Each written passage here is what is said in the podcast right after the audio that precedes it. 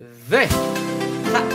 שתיים, שלוש, ארבע, שי גולדן חמש, ונדב שטראוכלר, שש, מזווית שבע, אחרת. שמונה, תשע, עשר. אהלן. אהלן, שיחת רקע, פרק מספר 65. אני נדב שטראוכלר, איתי פה בקוקפיט, שייקה, the golden boy, golden is in the house, ואיתנו ממקסס אותנו, עורך אותנו, מפיק אותנו, עושה לנו את כל ה distribution ועוד מלא מילים באנגלית ששי ואני פחות שולטים בהם, אבל הוא ספץ על האירוע, רני the legend אשל, שבעצם שם אותנו בכל פלטפורמה אפשרית, ואתם יכול להיות צופים בנו עכשיו או מאזינים לנו בלייב בפייסבוק וביוטיוב, אחר כך אנחנו גם עולים בספוטיפיי וגוגל פודקאסט ואפל פודקאסט וכל מה שכתוב פודקאסט, אנחנו שם. שייקה, מה קורה? אני בסדר, בוא נגיד שלום ללירן אלשיך, תשים שם גם אתה comments, תראה את האנשים מגיבים, לנו, לירן אלשיך, ומשפחת חכמוביץ' כולה אומרת לנו אה, ערב טוב, זה יואב בעצמו, ורינת עשור, ורות לוסקי, וסנונית גרש, ואשר פרץ, ועינת סוויסה בעל האיש, ורינת עשור, ופורטנייט, שאני עדיין לא יודע מה השם שלך, אחי, הגיע הזמן שתרשום את השם שלך, שאני יודע מי אתה. ומי עוד? נופית כהן ועוד, באמת כל הטובים, היפים והנהדרים, דוד עקיף, חיים פריידל, כולם פה, איזה יופי. טוב, תענוג. הנה איתן ברון הגדול, אהלן איתן. אה, מי שמאזין או צופה בנו בפעם הראשונה, אנחנו שיחת רקע, אני שי גולדן, נדב שטראוכלר פה לצידי, אחד מיועצי התקשורת הבכירים והבולטים במדינה, אדם שייעץ לפוליטיקאים ואנשים מוכשרים רבים, ביניהם ראש הממשלה מר נתניהו, גם לחברות הגדולות ביותר במשק, באמת אחד האנשים המעניינים. נתייחס אולי לריקול של שטראוס, שתי מילים, אולי נגיד מילה או שתיים, אם יתחשק לך לדבר על זה. אה, מה שאנחנו עושים בפרק הזה, זה מדברים אחת לשבוע, כבר 65 שבועות אנחנו עושים את זה, על עניינים ברומו של, דברים שמעניינים אתכם ואותנו. מתחילים תמיד עם פרק חולצות, פרק קצר, גם נדב וגם אני, יש לנו בעיה נפשית קשה, אנחנו מכורים לספורט. אנחנו בכל פרק, כל אחד אה, משוויץ באוסף החולצות, גופיות שלו, וואטאבר, מנסה להביא חולצה או גופייה, להסביר מה, מה, מה מיוחד בעבורו, מדברים קצת ספורט, ואז צוללים לתוך כל הסחי, מה שנקרא הפוליטי והדברים האחרים. נתחיל איתך? נתחיל איתך, יאללה. יאללה, אני ראיתי את הפוסט שלך, וראיתי גם את הקטע הזה של אה, אותה גברת, אה, מה שמה מלא? מטר? דוקטור ענת מטר, דוקטור לפילוסופיה ממדעי, מהחוג למדעי הרוח והחברה בתל אביב. זה, זה בשביל הדוקטור. אה, תשמע, אני גורס אחרת לחלוטין. היא אמרה מחלה, אני גאה להיות חולה במחלה אה, של אוהב ישראל, וגאה בישראליותו, תולה דגלים של ישראל, אוי והזמיר, הגברת מטר עכשיו, היא השערות שלה ככה באוויר עכשיו. מחלה. אה, ולא רק שלא- אני כזה. שלא תחטוף מחלה רק מזה שאתה, שאתה אומר דגל ישראל, אתה יכול להידבק באיזה משהו. וחלילה, אה, אני לא ענת מטר דואגת. לבריאותך. ענת מטר היא דואגת לבריאותך בסך הכל, היא לא רוצה שתחלה. כן, כפרה עליה, זה בא זה בא ממש בדאגה. ברור. מדאגה. אז אני רוצה להגיד לך שאני משחזר פה חולצה שעלתה פה לפני איזה 30-40 פרקים בעבר או וואטאבר, אבל Mm. פשוט היא עשתה לי חשק להציף פה את אחד השחקנים הישראלים האהובים עליי ביותר, גם בגלל המשחק, אבל יותר מזה בגלל תפיסת העולם. מתחרז עם וקסמן? כן, כמו הפרטי מתחרז עם ג'ון? אולי דון? אולי דון? דון? שמו לא. פרטי. כן, דון, כמו כן, הפרטי, כן, אמרתי, שתי המשפחה כן, עם וקסמן, שם. פרטי עם דון, ג'ון או יון, מה שתרצה. אז אני היום, כמובן, יא, איזה איש. שון וייסמן הגדול, איזה נשמה יפה האיש הזה. שון וייסמן הגדול, הנציג הישראלי בליגה הספרדית, הליגה השנייה כרגע, אבל הוא שחקן נהדר ונפלא ומרגש, גם סיפור חייו. אם אתה זוכר, דיברנו באחד הפרקים הראשונים, אה, זה היה עם... אה, אה, נו, נו, נו, נו, נו, נו, חברנו יוסיפון, אורן יוסיפוביץ'. כן, שסיפר. לנו את סיפורו המדהים של שון וייסמן, שבאמת פרץ בגיל מאוחר.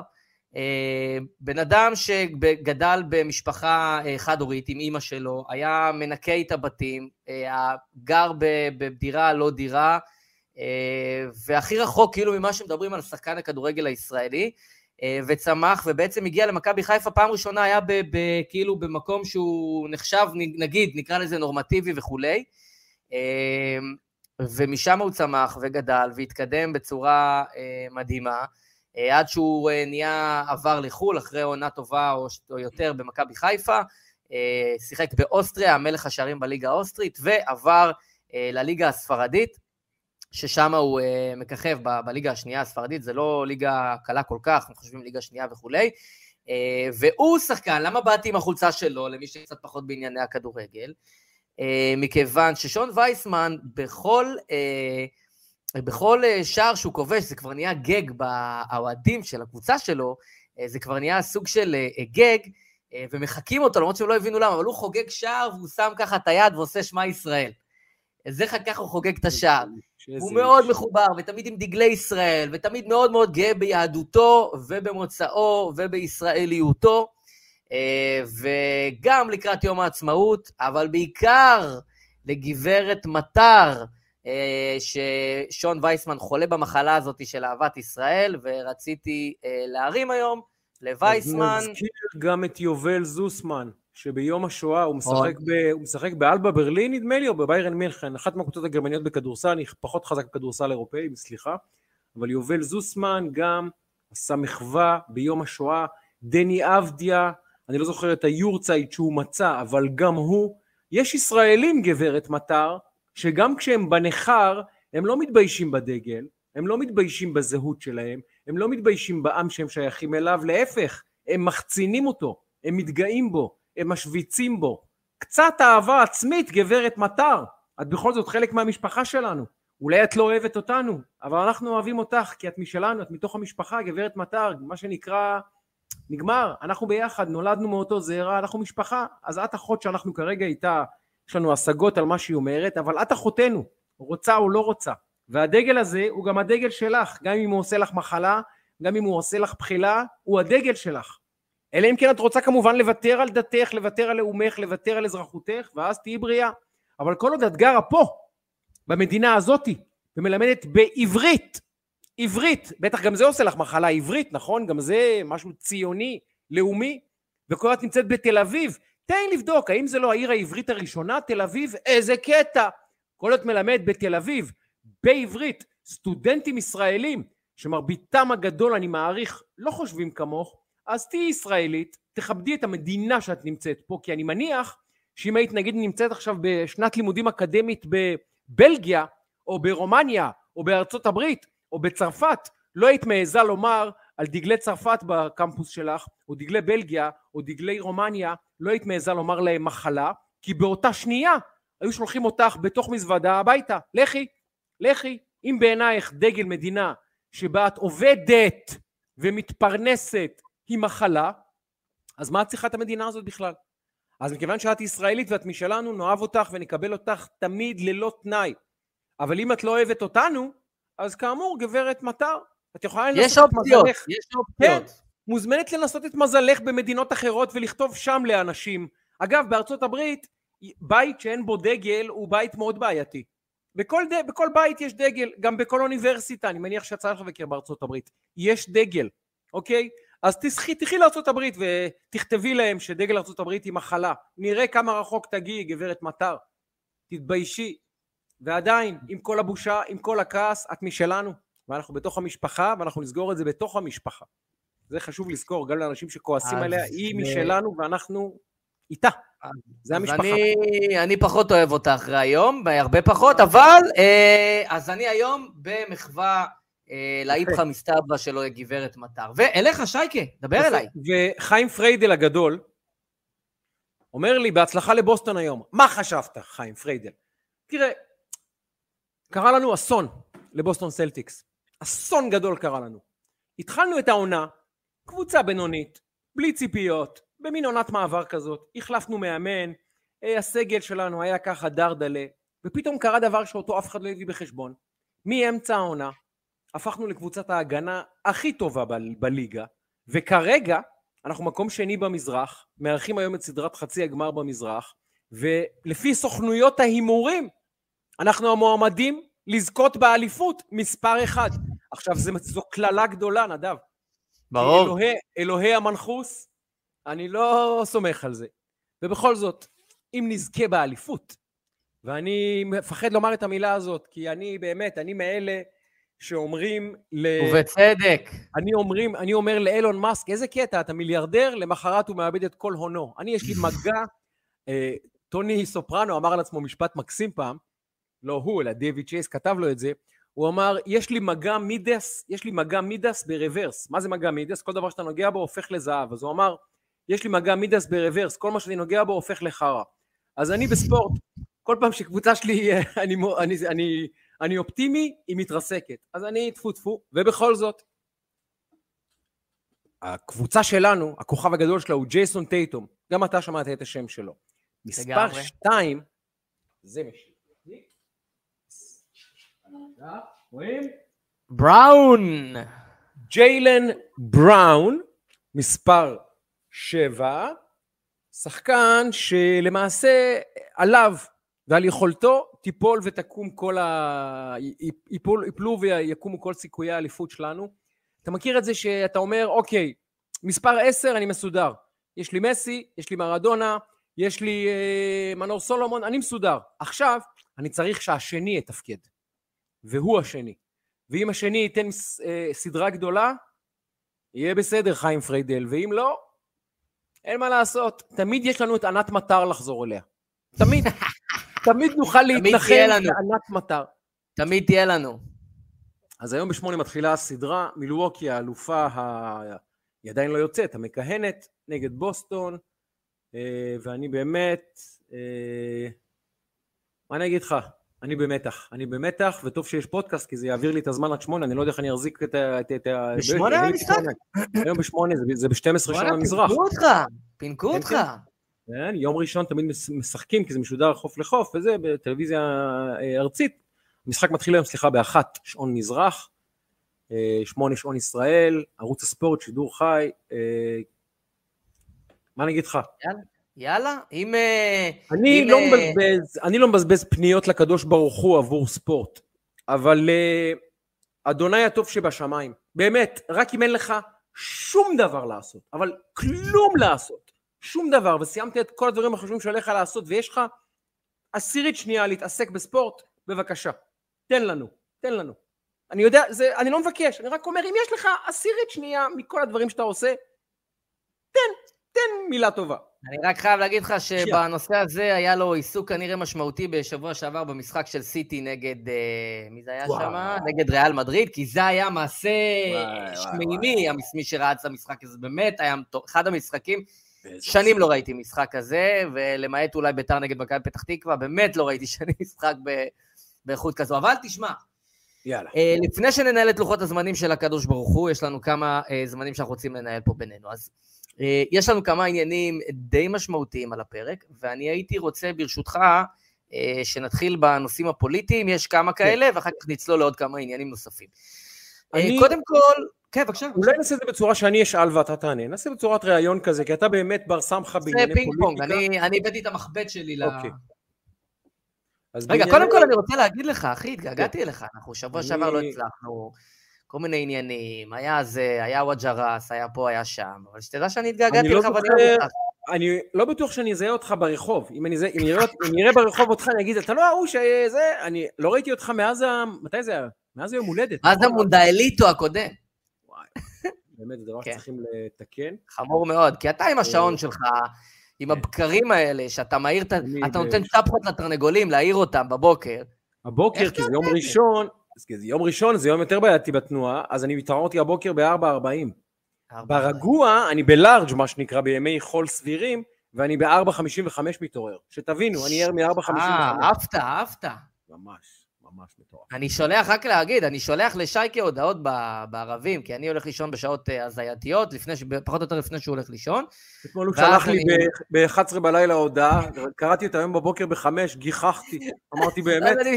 ואז אני מסתכל בבוקר, מתי נקראה כל מיני 4.57, כל מיני שעות כן. שכאילו השעון עוד לא עובד, ואז... כן. אז אני... אוקיי, אוקיי, רגע, אז קח אותה. אני אשאל שאלות. תראה, לפני שלושה שבועות, אה, כשסילמן פורשת, ישבנו פה שנינו, ועוד הרבה אנשים טובים וחכמים אה, לא פחות מאיתנו, אם לא יותר, ואמרנו, זה, אנחנו מרחק שערה מהפורש הבא. יש לנו... למרות, ש... למרות שמי שעקב יודע, ואני אמרתי את זה גם כאן, שזה כן. ייקח עוד זמן, שזה לא יקרה נכון. מחר בבוקר. נכון, אבל דיברנו על יממת הזהב, שהיא הזדמנות נכון. לכל מי שרוצה אה, לקפוץ מהספינה, לקבל עכשיו את התנאים הכי טובים, ומסתבר שבאמת אה, אה, נפתלי בנט הצליח באמת בשיניים ובציפורניים להחזיק את, ה, את שאר חברי סיעתו, רק בשולי הדברים, בשולי הדברים אני אומר משפט אחד. אביר קארה, זוכרים שהייתה לו, אה, עמדה נגדו בדיקה בנושא הצבעה כפולה? זוכרים? עבירה על החוק, לא רק עבירה על התקנון של הכנסת, עבירה על החוק, מעשה מרמה. ראו זה פלא, באותו שבוע שבו אביר קארה מודיע שהוא לא עוזב את ימינה, לא משנה מה, וגם יורד מהרעיון להקים איזה תא פוליטי עם שיקלי וסילמן, באותו שבוע בדיוק שבו הוא נשבע אמונים שוב לבנט, מבוטלת, או יותר נכון, התלון, התיק נגדו נסגר ומסתיים בלא כלום. צירוף מקרים מדהים, או פשוט באמת אין מה להוסיף. ישראל 2022. אז תגיד לי, אז מה קורה, נדב? לאן אנחנו הולכים? לאן האירוע הפוליטי הזה הולך? אני לא מבין. תראה, יש דבר מעניין, אה, נגיד, אני אקח את זה צעד אחורה.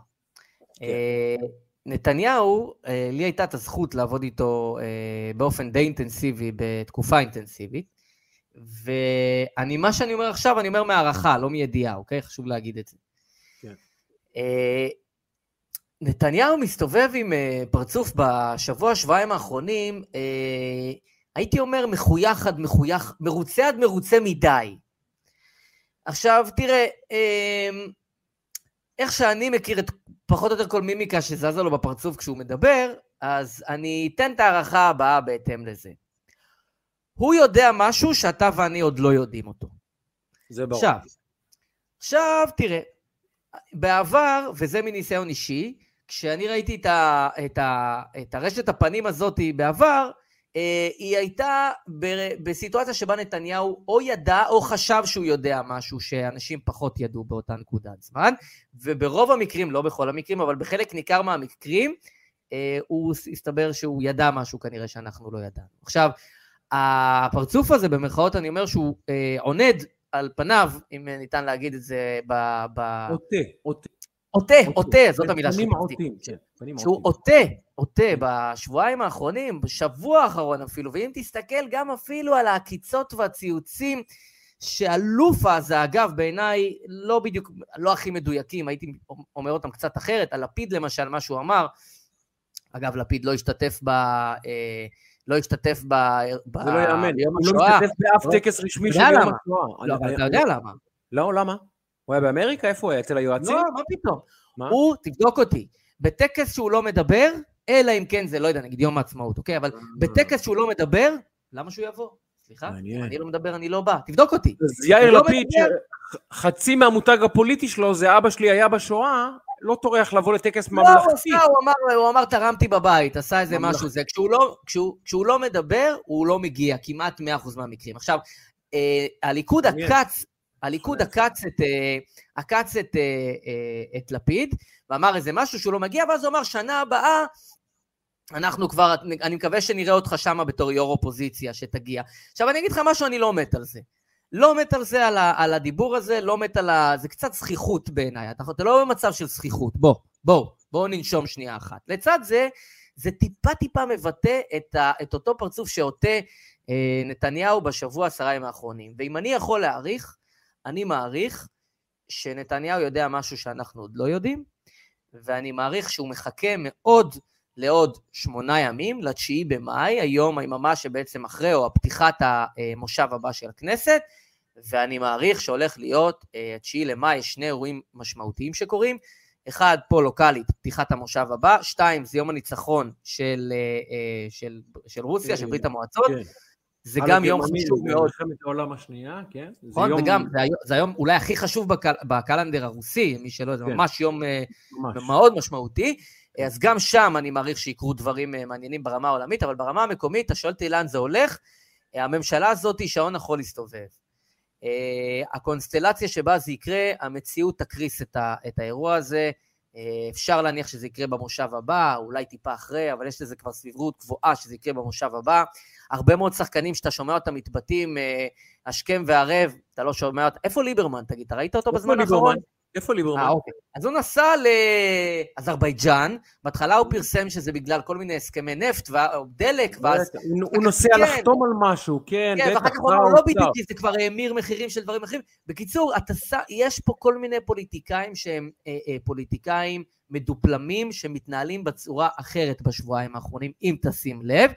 ואם אתה שואל אותי, זה מנבא לנו אירועים שצפויים לקרות בסדר גודל של השבוע, השבועיים הקרובים.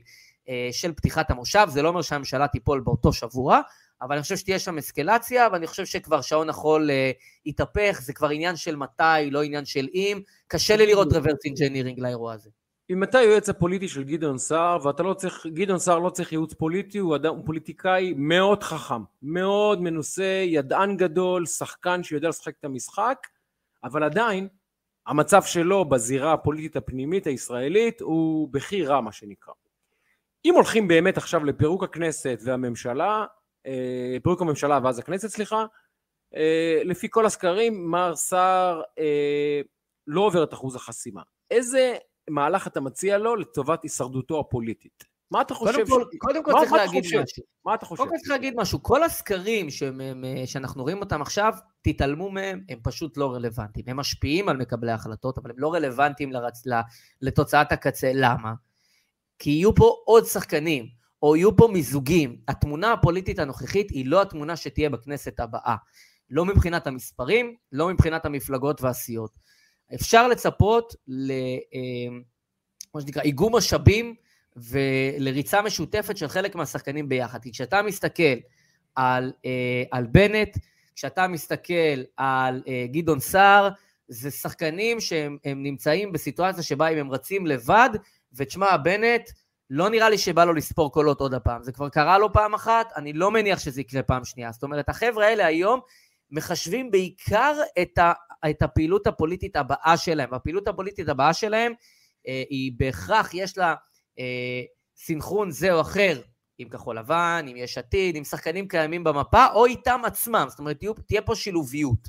ולכן גדעון סער בעיקר מסתכל על הכנסת הבאה, וצריך להסתכל לא רק על גדעון, גם אלקין, שרן השכל, אה, יועז אנשים שנמצאים אצלו במפלגה, גם הם מחשבים מה יהיה איתם מחר. עכשיו, מצד אחד, אלה שחקנים שאומרים, מה יש לי לפרק את הממשלה? מחר אין, אין, אני לא עובר את אחוז החסימה, אז כאילו, לכאורה זה אמור להשאיר אותם ולייצר סטגנציה. אבל הם, גם הם מבינים שברגע ש... אה, אה, שעידית סילמן עשתה את המהלך שלה, זה עניין של, של זמן. וכולם עכשיו מחשבים את המהלכים שלהם קדימה, ומבינים שהאירוע הזה תם. תסתכל גם על, ה, על השיח, דיברנו על, על, ממש על בריונות כלפי הליכוד וכלפי סיעות הימין בתחילת, במושב הראשון, בתחילת הכנסת, איך טיטאו אותם, ממש גיחכו עליהם, זרקו אותם.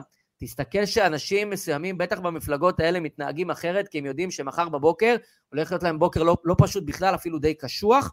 אתה רואה שינוי בשיח, שינוי בטון, שינוי בהתנהלות, שינוי בהתבטאויות, חלק ממש נעלמו לחלוטין בשבועיים האחרונים, כי כולם מבינים שהם כבר מסתכלים קדימה, כי הממשלה הזאת, שמעתי את יאיר לפיד אומר, אין שום סיבה שלא נחזיק גם את לפסח הבא ולפסח שאחריו, גם הוא יודע שזה שקר, גם הוא יודע שזה לא יקרה, זה לא ריאלי, אין תרחיש כזה, אי אפשר להעביר תקציב, אה, ו- ולכן אה, גם גדעון סער מחשב את מהלכיו כרגע ומסתכל חזק מאוד ימינה-שמאלה, כדי להבין אם יש לו אלקטורט לעבור לבד, כנראה שלא, ולכן הוא מתכנן את המהלכים שלו קדימה כבר עכשיו, ולדעתי גם אלקין שחקן פה במגרש, דיברתי עליו בעבר, אה, לא הייתי מוציא אותו מהמשוואה בתוך העניין הזה. אז אני רוצה עכשיו שנדון במצבו של שיקלי. הוא הוכרז כפורש, מה שאומר כמה דברים למי שלא מבין מה המשמעות ולמה בנט התעקש על אה, להפריש אותו, מה שנקרא, מהעשייה. אז אחד, הוא לא יכול להיות משוריין עכשיו בשום רשימה אחרת. שניים, הוא לא לוקח איתו את תקציב מימון מפלגות, כי לכל ח"כ יש איזשהו משקל, אה, חלק יחסי, מתקציב מימון מפלגות. זאת אומרת שהוא יצטרך לרוץ... אה, ויתורים מאוד משמעותיים. מאוד משמעותיים. הוא יצטרך, אם הוא ירצה לרוץ לכנסת הבאה, לרוץ ברשימה עצמאית, ולעבור את אחוז החסימה שהיום עומד על כארבעה מנדטים. השאלה היא, אם לדעתך ריאלי, להעריך ששיקלי לבד, קשה לי לראות אותו מקבל ארבעה מנדטים, לבד, אם הוא יכול לייצר קונסטלציה פוליטית שבה הוא וחובר אולי לעוד כמה גורמים ומצליחים לייצר רשימת ימין חדשה. אתה, אתה רואה, אני, אני חייב לדעת שאני אהיה מאוד מאוד עצוב בשביל שיקלי וגם בשביל הפוליטיקה הישראלית וגם בשביל כנסת ישראל, אם שיקלי באמת בסופו של דבר, הזובור הזה של בנט בסופו של דבר באמת יוציא אותו מהחיים הציבוריים בסבב הזה, מה אתה רואה את המהלכים שיש לו לעשות?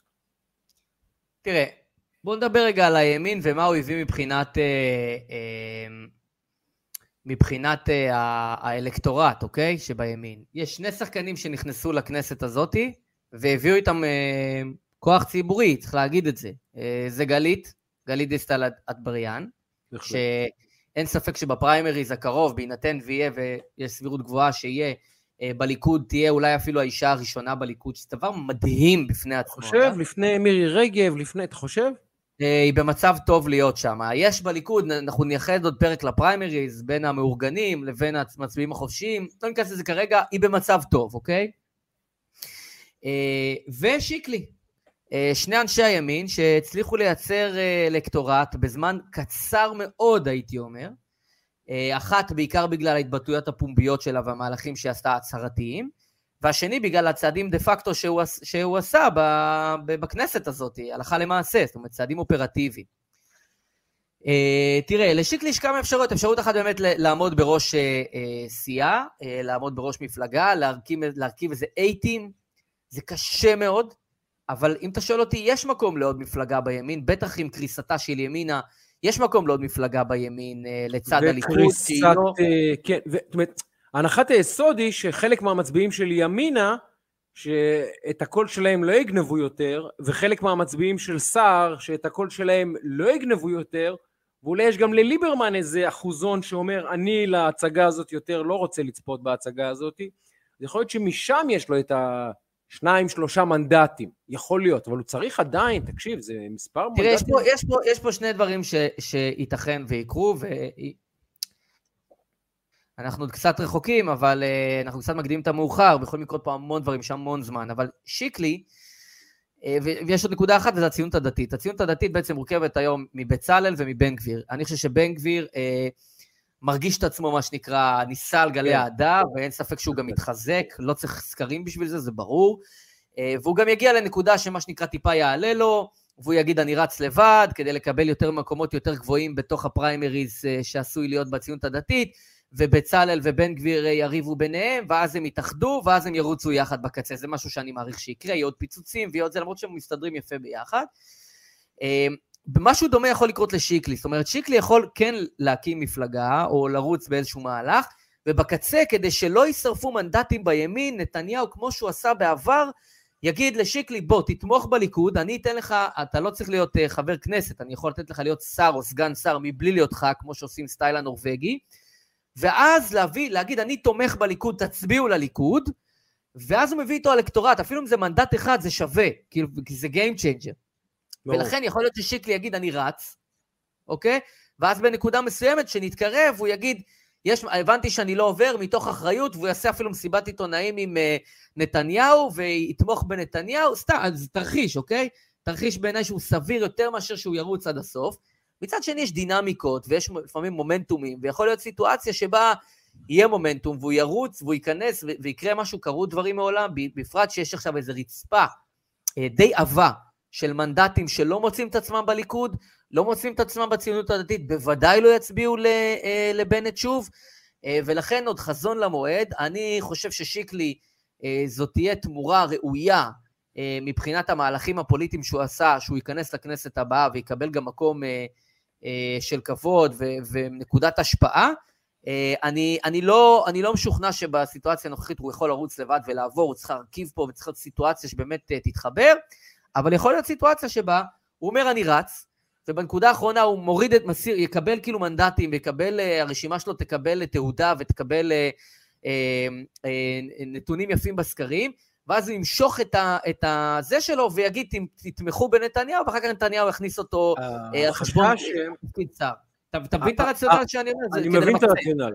יש תמונה קטנה, זו סיטואציה מורכבת, כי מצד אחד התמונה הקטנה היא, שיקלי צריך לקבל מהציבור, באמת, גמול על, ה, על העמידה שלו, על היושרה שלו, על האמת שלו, על הנכונות שלו, באמת, אה, לעשות דבר יוצא דופן, לומר אמת, לא יאמן, אבל הוא צריך לקבל על זה את הפלוס, את, ה, את, ה, את, ה, את התמיכה הציבורית. מצד שני, מה יקרה? עכשיו, יש לנו את, אה, אולי, כפי שאמרת, אולי בן גביר ירוץ לבד, ואז יחבור בסוף לסמוטריץ'. נזכיר לכולם, שיקלי לא יכול להצטרף למפלגה אחרת, לא יכול. זה המשמעות...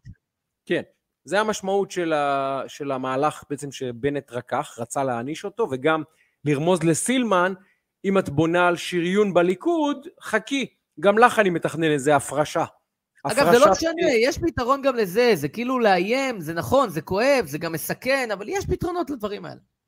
השאלה היא, מישהו כותב פה, אה, לינה כותבת, שיקלי ייקח קולות מתקווה חדשה וימינה. החשש הוא שלי הוא אחר. שיתחילו מלחמות היהודים בתוך הימין. סמוטריץ' ובן גביר נגד שיקלי. הליכוד אולי יתחיל ללכת על הראש של שיקלי אם שיקלי יגלה איזושהי אולי עצמאות. אני מפחד ששוב נמצא את עצמנו בתוך מלחמות הימין מה שנקרא מלחמות היהודים בימין, ונמצא את עצמנו שוב, הרי בבחירות הבאות, כמו בכל בחירות לצערי, זה יכול להיות על חודו של 20-30 אלף קולות. ההבדל בין 61-59 ל-60-60. זה ממש, על זה זה נופל, על, ה, על עשרות אלפים. ואנחנו לא יכולים להרשות לעצמנו מלחמות בין שיקלי לבין סמוטריץ' ובן גביר, או בין שיקלי וסמוטריץ' ובן גביר לאיזה מפלגה חדשה שלא יודע מי, מי יקים איזה גאון אחר. זה החשש שלי. מצד אחד אתה רוצה ל, ל, לצ'פר את, את אה, שיקלי ולהראות לו שאתה לא עונה, לא עומד אדיש מול הקורבן שהוא הקריב והמעשה שהוא עשה. מצד שני, אם בגלל הרצון שלנו לפרגן לשיקלי לא תהיה ממשלת ימין, נצטרך לעשות משפט שלמה פה. זה, זה הסיטואציה. אני, אני חושב שתהיה התעשתות, כי אם, אם, אם לפיד היה מספיק בוגר פוליטית בקמפיין הקודם כדי לא להפיל מתחת לאחוז החסימה, את uh, מרץ ואת כל המפלגות הקטנות, לכאורה, uh, אז, uh, אז אני חושב שהתעשתו פה, אנחנו עוד קצת, אנחנו קצת מקדימים את המאוחר, אבל אני, אני מסתכל כמה פאזות קדימה לגבי שיקלי, עתידו לפניו, בין אם זה פוליטי ובין אם זה לא פוליטי, הוא עשה פה מהלך שבתקופה קצרה הוא הצליח למצב את עצמו ולבדל את עצמו אידיאולוגית, וזה מאוד מאוד קשה בפוליטיקה הישראלית, והוא הצליח לעשות את זה, אה, ושאפו, סחטיין, סחטיין עליו, ואני חושב שהוא אה, הרוויח פה, וירוויח פה ביושר את, את האהדה הציבורית, וגם את האלקטורט בצורה זאת או אחרת. אני חושב שאם ראית, נתניהו הרים לו ושמת בעמוד פייסבוק שלו את ה-26 דקות של אה, שיקלי. בוא, פעם אחרונה שזה קרה, כן, כן. שהוא נתן כזה בוסט לשחקן, היה לבצלאל סמוטריץ' שהיה חשש שהוא לא יעבור את אחוז החסימה, והוא קידם אותו, וזה באמת נתן לו בוסט, והוא התקדם, אמרתי שהוא יהיה הפתעה, והוא באמת הצליח לייצר לעצמו אה, אה, boost חזק בישורת האחרונה ולהגיע לשישה, שבעה, שבעה מנדטים. אה, אז, אה, אז בהחלט, אה, כאילו, זה... אה, אני לא רואה אותו כל כך מהר את נתניהו תוקף את שיקלי. בסוף אה, הגיעו לאיזשהו דיל, ככה אני מאמין. זה לגבי שיקלי. אני מאוד מאוד מקווה. גם תמיד בבחירות, אה, כולם פתאום, יש כל כך... הרי מה, מה הטרגדיה? זו לא טרגדיה, מה, מה, מה הבאג בשיטה הישראלית? אחד הבאגים, לפי כל הנתונים שאנחנו מכירים, אה, עד 48 שעות לפני הבחירות, כ-35 אחוז, יותר משליש מהמצביעים הם צפים. זאת אומרת שאתה עושה סקרים, אתה מעריך הערכות, אתה יושב עם נדב ועושה פודקאסטים ומתכנן וקמפיינים, אבל 35, 35 אה, אחוזים, 48 שעות לפני שהם הולכים לקלפי, לא יודעים מה הם יצביעו. זאת אומרת... אני חושב שהאחוז הזה, אני חושב שהאחוז הזה ירד בשנתיים האחרונות. אוקיי. מכיוון שה... אגב, גם אם זה 20 אחוזים, זה, זה מטורף. נכון, זה יותר, זה, זה, זה יותר קרוב ל... זה אומר שכל אדם חמישי, כל אדם חמישי מחליט ב-24 שעות האחרונות מה הוא יצביע, ואני מניח שמתוכם יש גם אחוז גבוה שמחליט, אני בעצמי קרה לי פעם שהצבעתי בקלפי, ממש, החלטתי בקלפי. התלבטתי אה, בשעתו, זה היה בזמנו התלבטות בין העבודה לכחול לבן לפני הרבה בחירות, והלכתי לקלפי, אמרתי, אני מצביע כחול לבן, אני מצביע כחול לבן, הלכתי לקלפי, שמתי אמת וחזרתי הביתה, זה מה שקרה. וזה, זה מניח שזה קורה לעוד הרבה אנשים שמחליטים, מגיעים לקלפי ופשוט משנים את ההחלטה במקום. איך אפשר לעבוד נכון. ככה, אגב, כיועץ פוליטי? תראה, לכן... איך אפשר לעבוד ככה? לכן ההצבעה היא הרבה פעמים מהבטן, אבל אני חושב שבישראל, בנקודה, בסיטואציה שבה המפלגה לא עוברת, אה, עוברת גוש, אז בסוף זה בדרך כלל נשאר באותו גוש. אני חושב שהמפה היום הבין-גושית היא יותר ברורה. אה, בטח אחרי מה ש... אתה רואה תסריט אגב, אתה רואה תסריט אגב, שמר נתניהו אומר, חבר'ה, אתם יודעים מה? בואו נפסיק עם המשחקים. אני רוצה לעשות פה מפלגה של כל הימין הישראלי, כל מי שהוא ימין אמיתי, ימין אורגינל, לא ימין שיברח ליאיר לפיד ולא ימין שישב לי עם, אה, עם אה, אה, מוסי, מוסי רז שלא מביא, שרוצה לבטל את מטס חיל האוויר מעל מערת המכפלה. לא, לא, לא ימין כזה, כן? יגיד חברים בוא נקים מפלגה אחת שהיא הימין הישראלי, הליכוד בראשה כמובן, אבל נחבר את כולם, גם את הסמוטריצ'ים, גם את הבן גבירים, גם את כל מי שעומד בצד ואנחנו נותנים לו תעודת הכשר כציבורית, כאיש ימין, ונלך למפלגת ימין שיש לה, אגב, אולי אפילו החרדים, שיש לה 58, 55 אה, אה, אה, מנדטים. אתה רואה תסריט כזה? לא, לא, לא, לא. זה יכול להיות מהלך לא מרתק. לא, לא ריאלי, כי השיטה פה והמשחק המפלגות פה הוא כזה שיש יותר מדי מנגנונים ואינטרסים שלעולם, או בטח לא בטווח הנראה לעין, אה, אה, יאפשר לדבר כזה לקרות. אגב, גם אלקטורלית זה בעייתי, כי יש הרבה אנשים כן. שיצביעו לליכוד, אבל לא יצביעו לש"ס ולאגודה בחיים. אנשים לא, שיצביעו לבן גביר, ובחיים לא יצביעו ל... אתה יודע. אגב, אני חושב שהגיע הזמן שתהיה בישראל, אני מאוד אוהב את השיטה האמריקאית בהיבט הזה של תחליט מה אתה, רפובליקני או דמוקרטי, נקודה. תחליט, אנחנו יודעים היום מה זה ימין בישראל. מסורתי, ציוני, לאומי, בגדול, שלושה ערכים בסיסיים. אנחנו יודעים גם מה זה שמאל בישראל, הכל בסדר. אם אתה מרגיש יותר קרוב לצד הציוני, לאומי, יהודי, תצביע למפלגה הזאת שנקרא לה, whatever, ישראל. אם אתה מרגיש אחרת, תצביע למפלגה השנייה, הכל בסדר. אבל שסוף סוף, כי אל ה... תבנה על זה, אל תבנה על לא זה. אני לא בונה על זה. אבל הבוקה המבולקה הזאת, שכל אה, גדעון סער כזה אה, וכל מנסור עבאס כזה מחליט מי יהיה פה ראש ממשלה, וכל נפתלי בנט כזה עם, עם 2.3 מנדטים, כמו שאני אוהב לומר, שזה מספר המנדטים שיש לו, מחליט uh, גורלות פה, uh, השיטה פה חולה, זה ברור, השיטה פה לא עובדת, זה ברור. ממשלת בנט ומה שאנחנו עוברים בשנה האחרונה, היא הוכחה לכך ששיטת הממשל בישראל לא עובדת, זה ברור. אם הגענו לכזו אנומליה קיצונית, שבה אדם עם ארבעה מנדטים ואף שערה על הראש, סתם, הייתי חייב להכניס לו את זה, אבל אם אדם עם ארבעה מנדטים הוא ראש הממשלה, אז השיטה לא עובדת. זהו, זה, זה, אין, אין, לא צריכים אה, אה, עוד אה, פלפולים על העניין. אין ספק, ש... הבעיה, הבעיה שכרגע בסיטואציה הזאת, אין, דר, אין מי שישנה, הבלוקים הם, הם אגרסיביים מדי, אבל תקשיב, דיברת, אה, דיברת על בנט, כן. ואני רוצה להגיד לך לגבי אה, הסיפור של איילה חסון והבית שלו. יאללה, בוא נדבר על זה. תראה, סיפור מדהים, כי אתה יודע, זה, זה ממש אה, שיעור מאלף לסטודנטים בתקשורת אה, פוליטית, שנה א', לאיך לא לנהל משבר תקשורתי. אה, אה מדהים פשוט. אה, איילה חסון אה, אה, מפרסמת את, ה, אה, את הסיפור, אה, וצריך להגיד, רפיטטיבי, אה, דוגרת על הסיפור מה שנקרא, אה, ומפרסמת אותו ועושה לעצמה פולואים ומייצרת שיח, אבל שיח מסוים. ואז באים, אה, בא בנט בעצם, ו, ומייצר, מה שנקרא, הוא יוזם שלילי וממנף לעצמו משבר ברמה מטורפת שכל המדינה מדברת עליו, כאילו בצורה, זה ממש בית ספר לאיך לעשות זה נכון, הטבלה ההשוואתית הזאת, אגב, מה שאותי הכעיס בטבלה הזאת, זה לא ההשוואות המגוחכות, הטקסט הלא קוהרנטי, הדיסוננסים הפנימיים, עצם כתיבת הפוסט, עצם הפלטפורמה, כל הדברים האלה שאפשר שעה לנתח רק את הפוסט הזה ואת המהלך, זה שכשהוא שם את התמונה של בנט, הוא שם דגל ישראל, וכשהוא שם את התמונה של נתניהו, הוא בכוונה השמיט את הדגל ישראל. כאילו, ואז הוא פותח את המשפט הראשון ואומר, בוא, ננת... בוא נדבר עניינית, וכשהוא מסיים את הפוסט הוא אומר, הבן שלי זה לא הבן של, אה, אה, זה לא יאיר נתניהו. זאת אומרת, הוא מדבר ענייני ואז יורד אישי.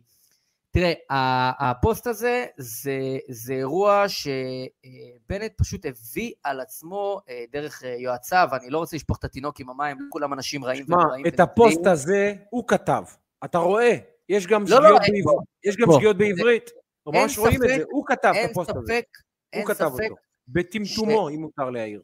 אין ספק ש... אני לא יודע אם הוא כתב או לא כתב, אין ספק שזה עבר אותו, בסדר? בואו כן. נגיד כך. עבר ברזולוציה של כל מילה וכל פסקה הוא היה מעורב. כשאתה רואה, את הדבר, כשאתה רואה את הדבר הזה, זה, זה באמת, זה פשוט, זה, זה חוסר ניס, ניסיון בואכה חוסר מושג. ו, והפוסט הזה, הוא, הוא המחיש פה משהו ש, אה, ש, ש, של, של תהליך. כי אחר כך כשהוא בא ואומר, אה, אחר כך כשהוא בא ואומר, זה כאילו, אני אשלם את, הוולט ואני אשלם את הזה, כאילו אפשר לשים פה איזה פלסטר על הבעיית שורש שאתה יצרת כאן. אתה יודע, זה פשוט התנהלות, כאילו, play by play, איך לא לנהל משבר תקשורתי, par excellence, ממש. וזה מראה לך משהו שהוא, בוא נצא טיפה מעבר לעניין של הפוסט ושל המהלך. זה מראה לך משהו לגבי, בכל ההתנהלות של הסיפור הזה, לגבי ניהול האירוע. ניהול האירוע הרחב של המשבר הזה, לא רק הפוסט, שהוא מראה קצת גם על ניהול, הרבה מאוד עכשיו גורמים אה, שממש פרגנו והדהדו והרימו לכל הסביבה של בנט, יוצאים כנגדו עכשיו באופן רדיקלי. למה? בוא, בוא, בוא נבהר למה. כי הם תודרכו, אחרי הסיפורים של איילה חסון, שזה שקר וזה, וראית את כל מי שקראו שופרות לעיתונאים שכאילו פרגנו לנתניהו ועכשיו משפררים את, uh, את בנט, הם באו והגנו על בנט בחירוף נפש. כל פרסום בחירוף נפש, והראו זה לא נכון, זה לא נכון, ואז בנט עצמו מראה שהכל נכון. נכון. ואז הם יצאו מטומטמים, אותם עיתונאים יצאו לא. מטומטמים, וזה כבר הכעיס אותם עד כדי כך שהם התהפכו עליו ממש, כי אתה יכול, אתה יודע, עד נקודה מסוימת, אבל כשאתה פוגע לא, לאותם אנשים באגו שלהם, אני הגנתי עליך, הגנתי עליך, אבל סליחה על זה, אתה מחרבן לי על הראש, זה כבר הגיעו מים עד נפש. ופה אתה רואה את השינוי בהתייחסות כלפי בנט מהנקודה הזאת, ולכן זה משגה אסטרטגי בתדמית שלו. עכשיו, אה, אנחנו מדברים פה על אנשים שפרגנו לו עד לפני דקה וחצי. ברור שזה מפוזיציה, וטאק, התהפכו בנקודה שבה הם הרגישו שהוא עשה להם הונאה דה פקטו. אתה, אתה, אתה הרגשת את זה? אתה מבין למה אני מתכוון? זה ניואנס? אני אגדיל ואומר, מי שמייעץ לו תקשורתית, אני לא רוצה לפגוע באף אדם, אבל אה, לא עושה עבודה טובה. לא בטוח שהסיפור הוא תקשורתי, זה יותר מזה. אבל מה, ש, מה שהוא לא הבין, בנט, אני כתבתי הרי באותו יום, קרה דבר מדהים בסיפור הפרסומים של איילה חסון על הבית שלו ועל ההוצאות שלו ובכלל. כלי תקשורת, כשיש לו סקופ, לא משנה אם זה ONE בספורט, אם זה חדשות 13, אם זה, לא יודע מה, אה, כלכליסט בכלכלה, לא משנה מי. כשיש לך סקופ, מה אתה עושה? אתה א', מסמן טריטוריה, אומר, שלי, בלעדי בוואן, אה, מאמן חדש לביתר ירושלים, נכון? נכון. ככה עושים. זה פולו-אפ על פולו-אפ. במשך שבועות כותבים, כפי שפורסם לראשונה בוואן, ועושים פולו-אפים, ולמחרת כל המהדורה נפתחת עם פוליטיקאים מגיבים, וחברי כנסת מגיבים, ויועצי תקשורת מגיבים, ואחותי מגיבה, ואחותך מגיבה, וכולם מגיבים, רק כדי לסמן את זה. ערוץ 13, שבו יש את הסקופ שכל המדינה מדברת עליו, ממלא פיו מים, אין אזכור במהדורה, לא במבזקים, לא בתוכניות בוקר. עכשיו, אני אומר לך כעיתונאי, אתה, אני חושב על איילה חסון, שבאמת, מה שהיא עוברת עכשיו בחודשיים האחרונים, מאז שהיא תויגה כביביסטית, הוא לא פחות מפשע. אפשר להגיד הרבה דברים על עליה חסון. אפשר לאהוב אותה, לא לאהוב אותה, אתה יכול לאהוב את הסגנון שלה, אתה יכול לשנוא את הסגנון שלה, אבל להטיל ספק בקרדיט העיתונאי שלה, אחרי שהאישה הזאת שלושים וכמה שנה עיתונאית, שבאמת פילסה את דרכה מהתחתית ועברה בכל צומת עיתונאי, ועבדה בכל ישראל, ואיך קוראים לזה, נו, אה, הערוץ הראשון, אה, בזמנו נכון, נקרא הערוץ נכון. הראשון בכלל. והביאה, הייתה, עסקה בפלילים, ועסקה בכלכלה, ועסקה במדיני, ועסקה בפוליטי, באמת עברה עיתונאית שמעולם לא הטילו ספק ביושרתה. עד? עד שהיא העיזה להביא מה? את הדבר הבסיסי. למלא את תפקידה של התקשורת, זה הכל. והוא פשוט לבדוק מה עושה הממשלה הזאת, ומה עושה ראש הממשלה, ואיך היא מתנהל. אגב, אני שב ומזכיר מה שאנשים מקפידים לשכוח. תפקידה של התקשורת, זה התפקיד שלה בהגדרה במשחק הדמוקרטי, הוא להיות אופוזיציה.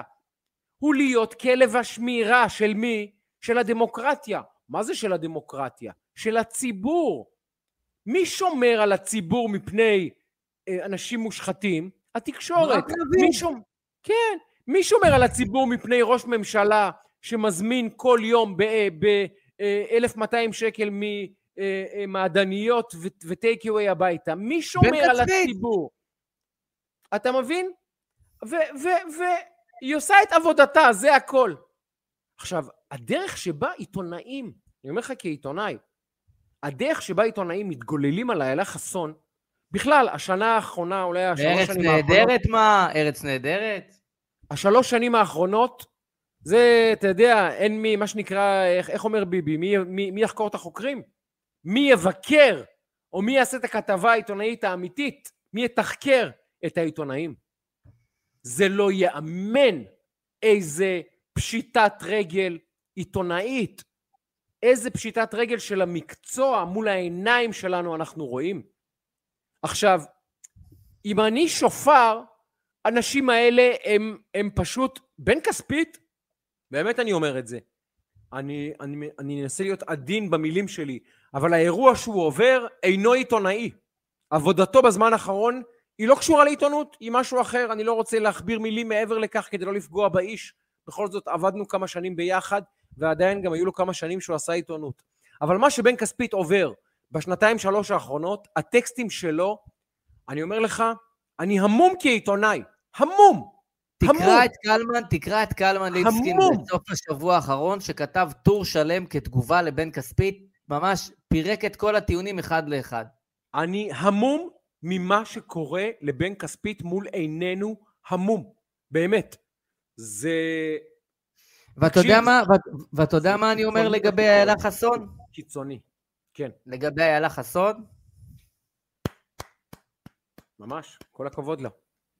כל הכבוד לה. לא, כותב לי גיא פרק, בן כספית שופר של בנט ושונא ביבי. לא, לא, גיא. זה לא שופר של בנט וזה לא שונא של ביבי, זה הרבה יותר חמור. יש פה תסביך משיחיות מטורף עם ונדטה אישית, אישית. הרי כל מילה של כספית ממש נוזל, נוזלת ממנה, הטינה האישית. והנקמנות האישית שיש לו. הוא איבד בכלל גם כל רצון אפילו להעמיד פנים של עיתונאי. הוא פשוט, תקשיב, זה קיצוני מה שקורה שם. עכשיו, נזכיר לך אני... שוואלה, כן, מזכיר לך שוואלה לא, ו... וואלה, ג'רוזלם פוסט ומעריב נשלטים על ידי אותו גוף, ובן כספית יש לו את התפוצה כנראה הגדולה ביותר של מאשר, אה, כנראה הגדולה ביותר בקרב כותבי הטורים בישראל, כנראה. הוא מפורסם גם בוואלה, גם במעריב, גם בג'רוזלם פוסט. תקשיב, יש לו תפוצה מטורפת, הוא עיתונאי כן. הבכיר. לא משנה מה הנושא, נדב, אני אדבר איתך על אה, אה, כוס הפלסטיק הזאתי, באמת, זה כבר, זה כבר פרודיה. הוא איכשהו יהפוך את זה למשהו על נתניהו. הוא, הוא, הוא ירד מהפסים, אני לא יודע מה להגיד עליו כבר. אני לא יודע, אני המום. אני המום. עכשיו בסדר, לכולנו יש העדפות, לכולנו יש נטיות, כולנו רגשנים עכשיו בתקופה הזאת, בסדר, אני נושא פקטור של התקופה הזאת משפיעה על עיתונאים. אבל מה שקורה לבן כספית, אני אומר לך, אני המום. אני המום. ועכשיו, כשאתה רואה מה קורה. מה עושים לאיילה חסון, אני המום. אני המום לא פחות. באמת, זה לא... זה, זה בלתי נתפס. היא בסך... אגב, אם ידיעותיה היו מוכחשות ומוכחות כשגויות או יש מציאות סותרת, לא, לא, לא. העובדות שהיא הביאה, אין חולק עליהן. לא לגבי עלות השיפוץ, לא לגבי עלות ההוצאות, אין מחלוקת. לא, ואז מחלוקת. מחפשים לך איזה נישה בתוך נישה שהיא לא בדיוק דייקה, אלא בערך, ואז מנסים ל... לערער את כל הסיפור לכתחילה. זה קרס, קרס, כמו הרבה דברים אחרים שאנחנו רואים קורסים. קיצוני, אני רוצה לתאר לך תסריט אימים שמדאיג אותי ולשמוע מה דעתך עליו. מה שנקרא, אין דרך להפוך את האירוע הפוליטי שאנחנו עוברים בצורה שאינה מסוכנת לישראל. ואני אסביר את דבריי. הממשלה הזאת ממשיכה, סכנה אמיתית לישראל, מוסכם על כולם, אנחנו רואים מול עינינו באיזה מהירות ישראל פשוט מתפוררת מול עינינו, וכל האויבים, וכל העכברים, וכל הרשעים, הרשעים מרימים את ראשם, אפילו הירדנים הסמרטוטים עושים לנו אבו עלי. זה, זה התסריט הרע אחד, ממשלה שורדת. ירדנים, תזכיר ירדנים. לי על הירדנים. נדבר על הירדנים. התסריט, התסריט הטוב, אבל גם הוא קטסטרופה, שהכנסת מפזרת את עצמה, קובעים תאריך לבחירות. התאריך לבחירות הוא נגיד בדיוק בעוד שלושה חודשים, שזה המינימום שהחוק מאפשר, 90 זה יום. זה לא יהיה ככה, אבל אוקיי, זה יהיה נגיד, יותר בכל זאת. נגיד, כן. אנחנו הולכים לתסריט שבו יש לנו 90 יום ממשלת מעבר. בממשלת מעבר הזאת, מי ראש ממשלה? לא בטוח שלפיד. למה לא? לא בטוח. ממשלת מעבר, אם יש בחירות, למה לא? לא בטוח. לכאורה כן. תאיר את לא. עיניי, תאיר את עיניי. תאיר את עיניי. לכאורה כן, אבל לא במאה אחוז. אני לא אמרתי... אני הלכתי על wild card, שאומר שלפיד, על אף כל מה שהפרשנים אומרים, וכל מה שהוא כאילו בסביבתו, וכל מה שזה, בסיטואציה מסוימת, אם מי שמפיל את הממשלה הוא לא מהגוש של בנט, mm-hmm. אז דה פקטו בנט ממשיך להיות ראש ממשלה. עכשיו, לא חישבו את זה, גם לא מדברים על זה. אם הוא נופל מה שנקרא באי אמון. לא משנה איך הוא נופל. אם, okay. תראה, אוקיי. אם מי שמפיל את, אה, את אה, בנט, מי שמפיל את, אה, את הממשלה הזאת, כי התרחיש, מה אמרו? בכל מקרה, לפיד ראש ממשלה, בכל מקרה לפיד ראש ממשלה. זה היה נכון, כי מה אמרו, באיזה סיטואציה הממשלה הזאת תיפול? אם היא תיפול מ- מימין. אבל אם היא תיפול משמאל באיזושהי קונסטלציה, או בקונסטלציה אחרת שבה לפיד לא רוצה להיות ראש ממשלה, וכולם כותבים אין סיכוי שהוא לא רוצה, אין סיכוי, הוא מעדיף ללכת לבחירות בתור ראש ממשלה וכולי. אני אומר שאם הוא יהיה ראש ממשלת מעבר, זה יזיק לו אלקטורלית יותר מאשר שיעזור לו אלקטורלית. ברור, עזוב, אני... אבל זו דעתי, אני במיעוט בעניין הזה. אני, השיקולים של אה, האלקטורלים של לפיד מעניינים אותי, השלג כשת... כן, אבל תבין את הקונסטלציה, כי לא בכל מצב אה, לפיד ראש ממשלה, בהינתן שהממשלה נופלת, חשוב להבין את זה. אוקיי, אז התסריט האימים שלי הוא כזה, ממשלה נופלת מהצד הנכון, מה שנקרא, לפיד ראש ממשלה ארבעה חודשים, והאירועים שאנחנו חווים עכשיו לא יותר גרוע, ואנחנו יודעים שזה ילך ויסלים, לפיד מנהל אותם כראש ממשלה. אנחנו יכולים להיכנס לכיס זמן של שלושה ארבעה חודשים, שבהם את הסיטואציה שבה אנחנו נמצאים, ואתם מסכימים איתי, אתה בטח מסכים איתי, שהיא סופר מורכבת, סופר רגישה, עם השלכות סופר אסטרטגיות, סופר מדאיגות. את הסיטואציה הזאת ארבעה חודשים, כשאויבי ישראל עומדים בחוץ ואומרים, לא רק שיהודים חלשים מאי פעם, הם עכשיו גם בתקופת מעבר. יש הזדמנות יותר טובה מזו, אה, מה שנקרא לדפוק את היהודים? יש הזדמנות יותר טובה מממשלת מעבר כזאתי, מלהמשיך ולבצע את הדברים שאנחנו רואים זוחלים לתוך חיינו? אני אומר לך, אם לפיד יהיה ראש ממשלה, שאלוהים בשמיים בארבעה חודשים האלה יעזור לכולנו. שלא, שלא, יראה, שלא יראה בוסטון, שיתרכז בדברים. אני אומר לך, אין צורך. אז אני מוכן לא לעלות לפלייאוף 20 שנה, רק שלפיד לא יהיה ראש ממשלה. שמע, אפילו לא יום אחד, זה פחד בהפוך על הפוך, באיפכא מסתברא, באיפכא מסתברא, זה יכול עוד להיות, אה, אה, כאילו, לא שאני אה, כמה לזה, אבל בהפוך על הפוך זה יכול להגדיל את גוש הימין עוד, ויכול עוד להעצים את הליכוד. זה, אה, יש פה קונסטלציות, אה, לא רוצה להגיע אליהם, אבל אם נגיע אליהם אני רואה גם את ה upside. אבל רציתי להגיד לך שנייה קודם משהו אחר. דיברת על, על ירדן. על ירדן אמרת? כן. ועל בכלל על הנושא הערבי. אני רוצה להקריא לך אה, כמה דברים קצרים, כדי שננסה להספיק בכל זאת, אה, יש לנו פה עוד כמה עניינים, אה, ואני רוצה לתת לך פה איזה קטנה. אה, פוש ב-N12, שים לב, עם עגלות וסוסים, נכנסו בצעקות לקיבוץ, לקיבוץ כפר מסריק, קיללמו ואיימו על התושבים, זה הפוש. הפוש ב... אה, איפה זה? בוואלה, סערה בקיבוץ, צעירים השתוללו עם סוסים וכרכרות.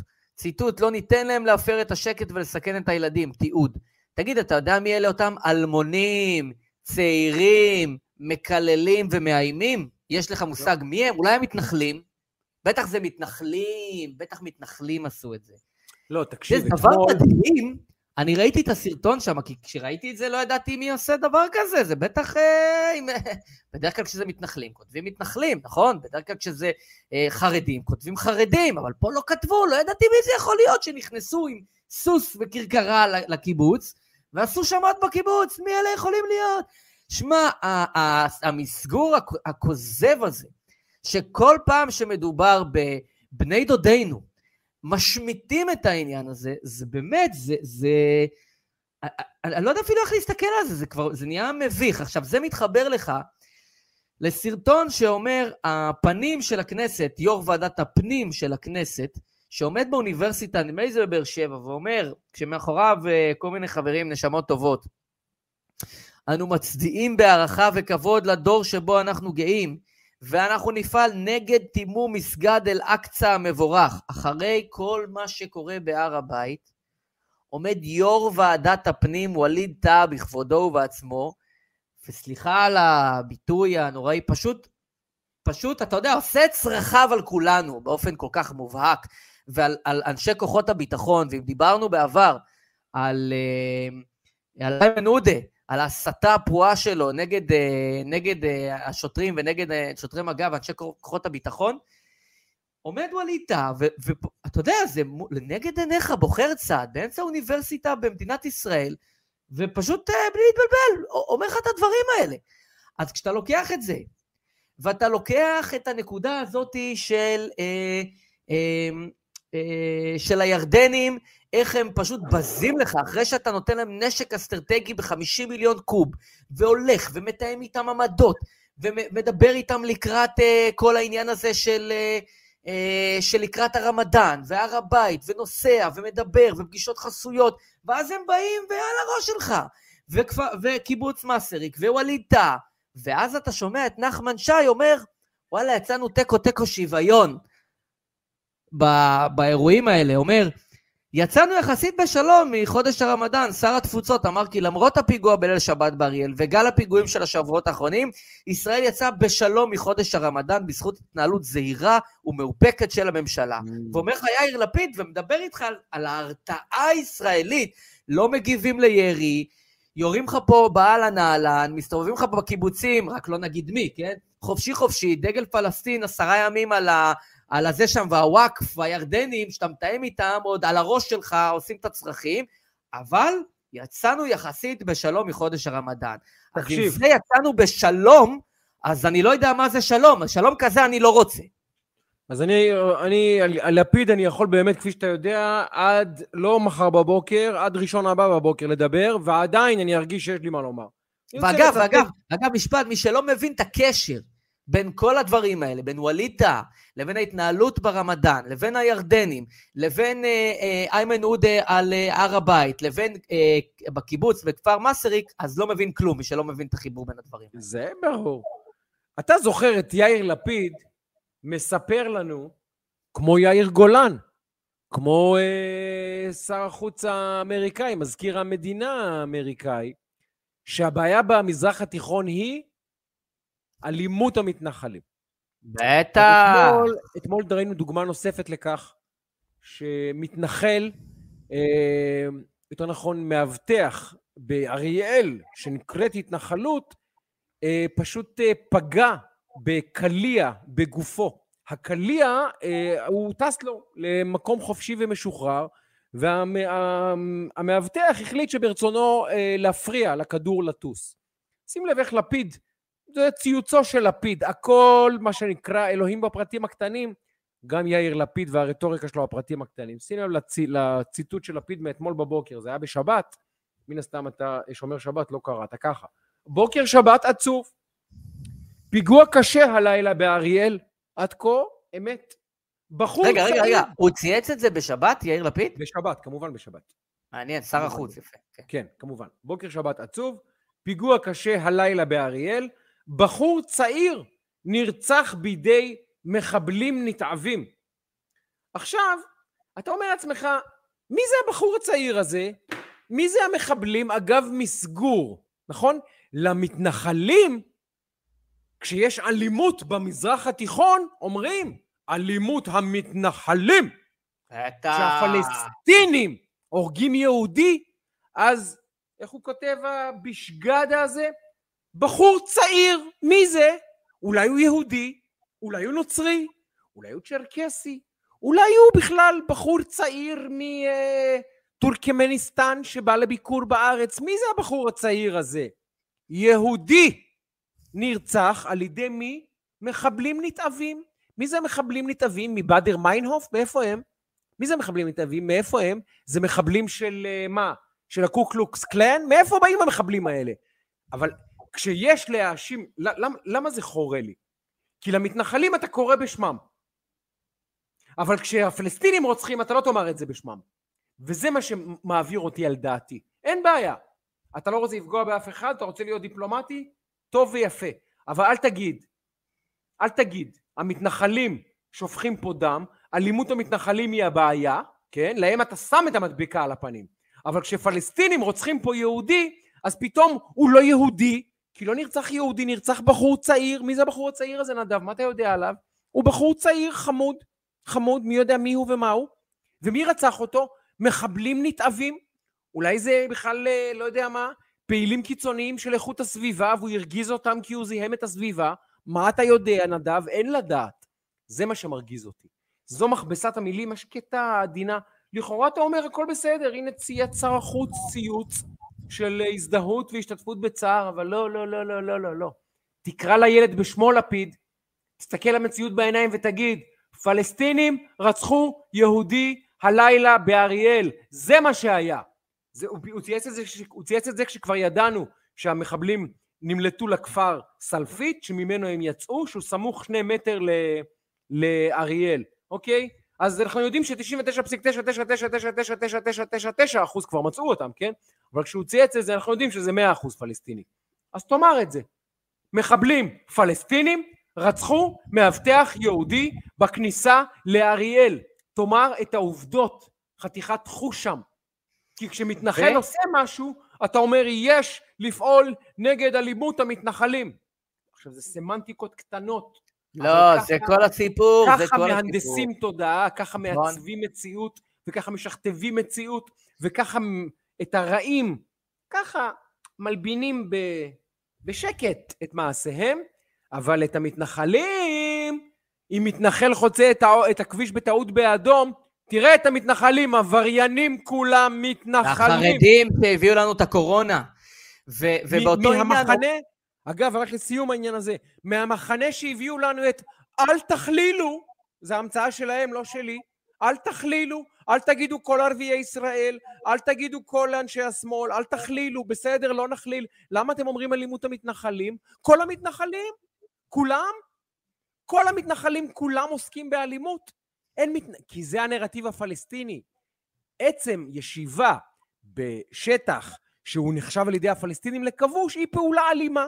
ולכן אלימות המתנחלים היא קיומם, וזה הסאבטקסט, וככה לשון משנה מציאות, וככה לשון מעצבת מציאות, כי הסאבטקסט של אלימות המתנחלים הוא לומר, לא המתנחלים הולכים והורגים ערבים, כל המתנחלים, לא, לא, לא. קיומם של המתנחלים הוא אלימות, זה הסאבטקסט. וכאשר מתנחל או מאבטח בהתנחלות נרצח, זה פתאום מחבל מתועב רצח מישהו מסכן צעיר, בחור צעיר, מעניין על רקע מה? מי יודע, אולי זה היה פלילי בכלל, נדב. על רקע לא... רומנטי. כן, ואז... זה אולי פלילי, לא נדע.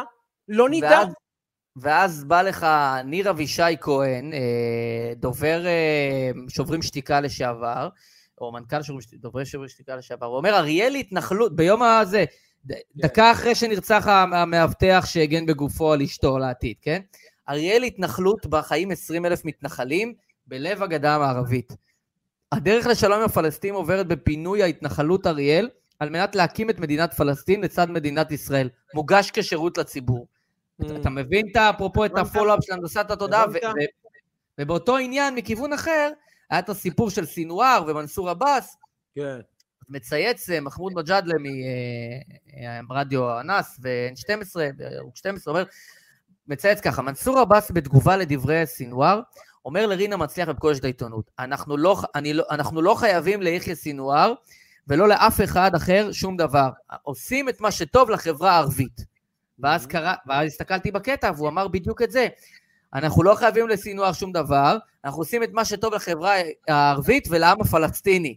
את זה הוא לא כתב מג'אדלה, שבשם מי פועל אה, אה, בכנסת ישראל, לא לחברה הערבית, גם לחברה הערבית, אבל לעם הפלסטיני, זה הנרטיב שווה בנפשך, דבר שאגב קרה, שבמהלך מלחמה, אנחנו במלחמה עכשיו, לדעתי, היא אולי לא קרויה מלחמה, אבל צה"ל מכנה אותה מערכה בין מערכות, הווה אומר היא מערכה בכל זאת. אנחנו במיני מלחמה, או באירוע אלים, מוסכם על כולם, נכון? שיש פה גל, איך שאתה רוצה לקרוא את זה. אז בזמן אלימות נגד יהודים, אדם שהממשלה תלויה בקולו, אשכרה מדבר עם הגלוי באויבי ישראל, עם אדם שמלבה את הרוחות, שיושב מעבר לגדר ומתחמש מעל לראשו כדי להרוג יהודים, ומקבל ממנו הוראות. זה בלתי נתפס. זה בלתי נתפס, זה כאילו עובר פה, בטבעי. אתה מדבר עם האויב עכשיו, מר עבאס. אתה מדבר עם האויב המוצהר, הגלוי, שפועל אקטיבית עכשיו להרוג יהודים. זה מה שאתה עושה. אתה מדבר עם האויב, ואתה בתוך הממשלה מדבר עם האויב. אני לא רוצה להשתמש בשורש ההוא עם ב', ג' וד', לא רוצה. אבל ידידי, במדינות סבירות אחרות, אדם שמדבר עם האויב בזמן מלחמה, לא ממשיך לשבת כאילו כלום בפרלמנט. זה לא ייאמן שזה קורה פה, ואנחנו מדברים על זה כאילו זה אירוע פוליטי, זה לא אירוע פוליטי. יש פה מלחמה, ויש פה אדם שממשלת ישראל תלויה בקיומו, שמדבר עם האויב בזמן המלחמה. זה לא ייאמן, זה פשוט קורה פה עכשיו. להרא, להראות לך את ליקוי המאורות שיש פה, ולהראות לך שכשאני ואתה אומרים את זה, וזה נראה לנו א' ב', כמו שהדוקטור ענת מטר, אותו סיפור. באיזה אוניברסיטה אישה שאומרת על דגלי המדינה, אגב, נסביר שוב למי שלא סגור על העניין, אוניברסיטת תל אביב כפופה למועצה להשכלה גבוהה, כפופה למשרד החינוך, והיא גוף אקדמי שמדינת ישראל היא מחויבת לתת לו דין וחשבון. היא לא איזה גוף פרטי שלא יודע מה, מכללת נדב שטראוכלר. זה גוף שמשרד החינוך מפקח עליו. אז בגוף שמשרד החינוך מפקד, מפקח עליו, וממשלת ישראל ומדינת ישראל, והוא גם מתוקצב על ידי המועצה להשכלה גבוהה, מי שרוצה להוסיף עוד קומה לדבר הזה, יש אישה שקוראת לדגלי ישראל מחלה. לא שמעתי שהוזמנה לבירור על ידי אה, רקטור האוניברסיטה, לא שמעתי ששרת החינוך יפעת שאשא ביטון ביקשה מנשיא האוניברסיטה הסברים, לא שמעתי שראש החוג למדעי הרוח באוניברסיטת תל אביב ביקש מהדוקטור מטר להבהיר הבהרות, זה נשאר פה בתוך הימין. תראו את הבבונים הביביסטים, מפריע להם שאישה שמתוקצבת על ידי מדינת ישראל אומרת שדגל ישראל הוא מחלה. באיזו מדינה שפויה? אני חושב... שפויה זה קורה. באיזו מדינה? אני חושב שהיא אה, העמידה את אה, מועמדותה לפרס ישראל באמירות אה, האלה, וכל הכבוד. אני רוצה להספיק לך רק עוד עניין וחצי. לא לשכוח את אברה, כמובן. בדיוק, אז לא אני רציתי להגיד ככה, תראה, רציתי לפתוח עם זה, אבל נסיים עם זה. אילן גילאון, שנפטר, כן. וזה דבר מדהים, כי כן. אתה ראית איך מימין, משמאל כמובן, אבל גם משמאל לא וגם מימין, אתה, אתה ראית את ה... באמת מלא על מלא מכל הצדדים את ההערכה כלפי האיש. ואני רציתי רק להגיד לך דבר אה, אחד ולהראות לך, ואני אשלח לך את זה גם אה, אחר כך.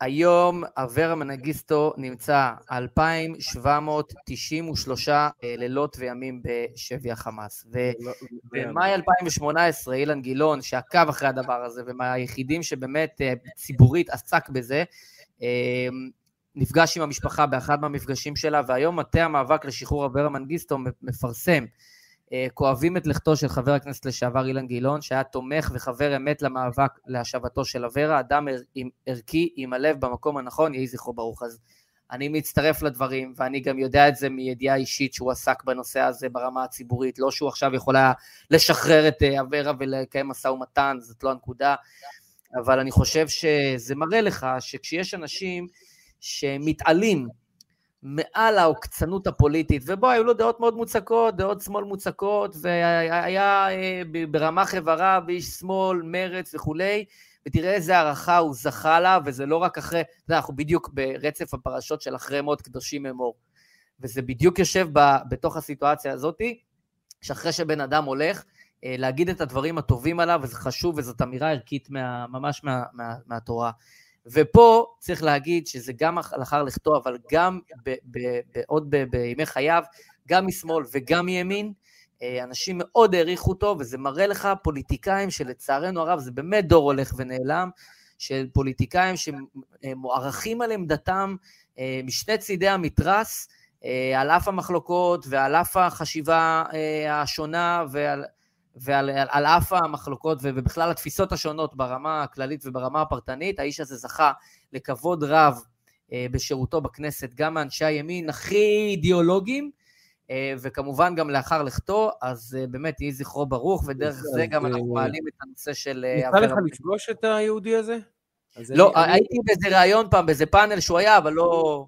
אני צברתי די הרבה שעות, אילן גילון, ממש די הרבה שעות, גם באולפנים וגם היינו, הייתי קורא לנו מיודדים, אבל יצא לנו לשבת ולהיפגש גם מחוץ למסגרת של העבודה.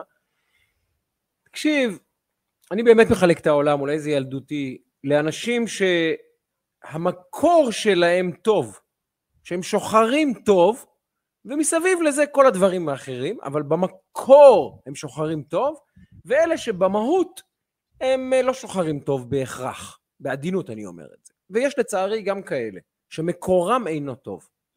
אילן גילאון, תכלית מעשיו, תכלית מחשבתו, תכלית פעולותיו, תכלית הדרך שבה הוא התנהל בעולם הייתה חיפוש אחר הטוב. כן, היו לו דעות פוליטיות שעכשיו הם קצת... ואחר עזרה, עזרה לחלש, אגב. אמת, אמת. הוא בעצמו, מי שלא יודע, אה, סבל מפוליו, והיה בכיסא גלגלים, או במין אה, קטנוע, לא קוראים לה, אתה יודע, כלי רכב הזה, איך קוראים לזה? קל משהו. קלנועית. קלנועית, כן, בדיוק. היה מסתובב בקלנועית, אה, אדם שהיו לו מגבלות גופניות, אבל מעולם, מעולם לא ביקש הקלה, הנחה, עזרה, התחשבות, כלום, באמת. היה רוקח ריבות אצלו במשק. אין דבר כזה, אתה בא לאילן רימון, אילן רימון, אילן רמון, אה, סליחה עליו השלום גם כן, אילן גילאון, ואתה לא יוצא עם צנצנת ריבה. אין דבר כזה, זה האיש. זה האיש. אני זוכר שפעם, אה, לא יודע, הוא, לא זוכר מה היה, נפגשנו, ואחרי השידור הוא מצלצל אליי, ואני לא עונה. והוא מצלצל אליי עוד פעם, ואני לא עונה, לא זוכר מה, למה לא עניתי. ואז הוא מצלצל אליי עוד פעם, ובשלישית כבר עניתי, אמרתי, אילן, מה קרה? הוא אומר, שי, אני לא אלך לישון הלילה אם אני לא אדע שיש לך ריבה. שכחתי לתת לך ריבה. אמרתי לה, עזוב, אילן, לא, לא, הוא אמר, לא, לא, לא. עכשיו, הוא גר באיזה יישוב בדרום, לא זוכר את שמו. הוא גר באיזה יישוב בדרום, אמרתי לו, אילן, תעזוב. הוא אומר, בשום פנים ואופן. תקשיב, אני מחר במרכז שוב, אני לא בסביבה שלך, ואני אעבור, בזמן עבדתי ברשת, אני אעבור ברשת, אני מבקש שתרד לקחת ריבה. אין דבר כזה, מי שפוגש אותי מקבל ריבה. זה האיש. והוא באמת נסע למחרת, בדרכו לתל אביב למשהו אחר, עצר ליד רשת, צלצל, אמרתי לו, די עם השטויות? הוא אמר לי, שי, באתי לתת לך ריבה. זה האיש. ותאמין לי, הוא לא צריך ממני כלום, והוא לא, באמת, זה לא זה היה פשוט, זה האיש. היה לו את הרצון הזה, הוא אמר כל מי שפוגע, אמרתי לו למה ריבות? הוא אומר א' כי אני עושה ריבות טובות, מה שנכון, וב' הוא אומר, הוא אומר אני רוצה שכל פעם שתאכל את הריבה יהיה לך מתוק בפה ותחשוב עליי. זה האיש. זה האיש. שלו, אני מצר על כך שהוא לא התארח אצלנו, אני אומר לך את זה. זהו, אה, אה, אה, מזכיר לי ניסים, הוא גר באשדוד, סליחה, נכון, הוא, הוא גר ב, באשדוד. אני, יש לי עוד המון דברים אה, אה, לומר, אני רוצה, אני רוצה כן... אנקדוטה ו... אני רוצה משהו לקראת יום העצמאות. זה, תשמע, אתה מבין, אתה מבין למה זה קורה? כי אני אמרתי, אנקדוטה, ונדבר רגע שנייה בקטנה על יום הזיכרון, יום העצמאות, לפני שיש לנו אז אני אגיד משהו, אני אגיד משהו. אז הרמת לבולה, מה אני יכול להגיד לך? אמרה לי, אה, אז אני מגיש משדר מיוחד בערוץ 14 ליום העצמאות, בערב, משדר עם כל הטאלנטים, וזה לא משנה, ואמרו לי, אה, תחשוב, מה המסר שלך ליום העצמאות? ואני, אומרים לי לחשוב, אני חושב. חשבתי ואני רוצה לדייק פה את המסר שלי. אני חושב שהאתגר שלנו האמיתי, כאומה, כאומה, ביום העצמאות הזה הוא אחד בלבד, לאהוב את עצמנו יותר. זה האתגר האמיתי שעומד בפני המדינה הזאת והעם הזה. אני חושב שאנחנו סובלים כולנו, לא משהו, לא, זה לא שייך למישהו אישי, מיחסים ש... עם ישראל שהם טעונים ומורכבים. וביום הזה בשנה אני חושב שמגיע למדינה הזאתי רק אהבה. אבל אני רוצה שכולנו נאהב את עצמנו באמת. המדינה הזאת לא אוהבת את עצמה מספיק. אנחנו לא אוהבים את עצמנו כרגע מספיק. וביום הזה המסוים בשנה חשוב שנזכור. עברנו שנתיים שלוש לא נעימות. העתיד גם כן נראה באמת בעייתי, אין מה לומר. אבל בוא נזכור ביום הזה בשנה מה המקום הזה, איזה מקום לא יאמן הקמנו, איזה נס קרה פה במדבר, איזה דבר בלתי נתפס, חזון האבות באמת התממש, באמת. הבטיחו לנו להיות עם גדול וחזק ואור לגויים. תסתכלו את ישראל אחרי 74 שנה, מה עשינו? אנחנו עם גדול, אנחנו עם חזק, אי אפשר, אין אדם אחד בעולם שלא יודע מהי ישראל ולא שמע את שמה ולא יודע כמה המדינה הזאת חשובה. אפשר גם קצת, יום אחד בשנה, ביום הזה, להגיד האמת, מדינת ישראל, כל הכבוד לך. כל הכבוד לך, כל הכבוד לכולנו, על האירוע הזה שאנחנו מנהלים פה כבר 74 שנה. נאהב את עצמנו, יום אחד בשנה, באמת נאהב את עצמנו בחזרה, וניתן אהבה למדינה הזאת, ואני מקווה גם שהיא תחזיר לנו, יום אחד בשנה, אני מתכוון לאהוב את המדינה מכל הלב, בלי סייג, עם ענת מטר בתוכה, ועם יאיר לפיד בתוכה, ועם נפתלי בנט בתוכה, ועם מנסור עבאס בתוכה, אני מתכוון לאהוב את מדינת ישראל ביום העצמאות הזה, מאה אחוז אהבת אמת. זו המשימה שלי ליום הזה. סחטיק, אני גם מאמין לך. אמ, אני אגיד קודם כל לגבי יום הזיכרון, שאני בכל שנה אה, פוקד את אה, קברו של אה, חברי, רפנאל מושכל, שנפל ב-20 ביולי 2006, לוחם, נגביסט, גיטריסט, שנפל ממש בצעירותו, חבר טוב ממזכרת בתיה, שנפל במרון הרס במלחמת לבנון השנייה, במסגרת פעילותו באגוז, היה אדם מדהים, אז אני גם מסתכל על זה, על יום הזיכרון שנייה לפני יום העצמאות, אז אנחנו בכל שנה באים למשפחת מוסקל במזכרת בתיה, וזה בחור שבאמת הונצח ומונצח בהרבה מאוד אה, הרבה מאוד דרכים מדהימות ומרגשות, באמת. אה, רפנאל, גם עם שם מיוחד ככה, הוא נולד רפנאל, קראו לו בגלל שאחותו הייתה אה, חולה, וקראו לו בעצם מלשון אלנה רפנה לה, וקראו לו רפנאל. פאני בשמו, בשם חבריו, כך קראנו לו. היה בחור מיוחד מאוד, אז אני, חשוב לי להזכיר אותו לפני, בעצם אני מזכיר אותו בכל יום זיכרון. אה, ואני חושב שבזכות אה, פאני ואנשים כמוהו, ואנחנו רואים לצערנו את המחיר ששילמנו ואנחנו משלמים אה, גם בימים אלה, גם בתקופה הזאת ביתר שאת, אנחנו צריכים להבין שמה שאתה אומר הוא מאוד נכון, ואנחנו צריכים להבין שבסוף אנחנו קנינו, קונים, וכנראה עוד נקנה ונשלם מחירים לא פשוטים על ההימצאות שלנו כאן. ומה שדיברנו קודם על הנושא של הטרור הערבי היה ועודנו. אה, ואני חושב שיש דברים שאנחנו צריכים להיות במחלוקת בהם, וביהדות תמיד הייתה פלוגתא, ותמיד היו אה, מחלוקות, וזה בסדר, וזה גם בסדר שאנחנו מבקרים, וזה גם בסדר ש, שחולקים עלינו ומבקרים אותנו, אני לא חושב שאצלך או אצלי או אצל מי מהאנשים פה, החברים, כל השכל נחת דווקא בין הכתפיים של, שלנו. אה, אבל חשוב גם למצוא את, ה, את הנקודות להתלכדות, חשוב גם להסתכל רגע על מה היה וללמוד מדברים שהיו.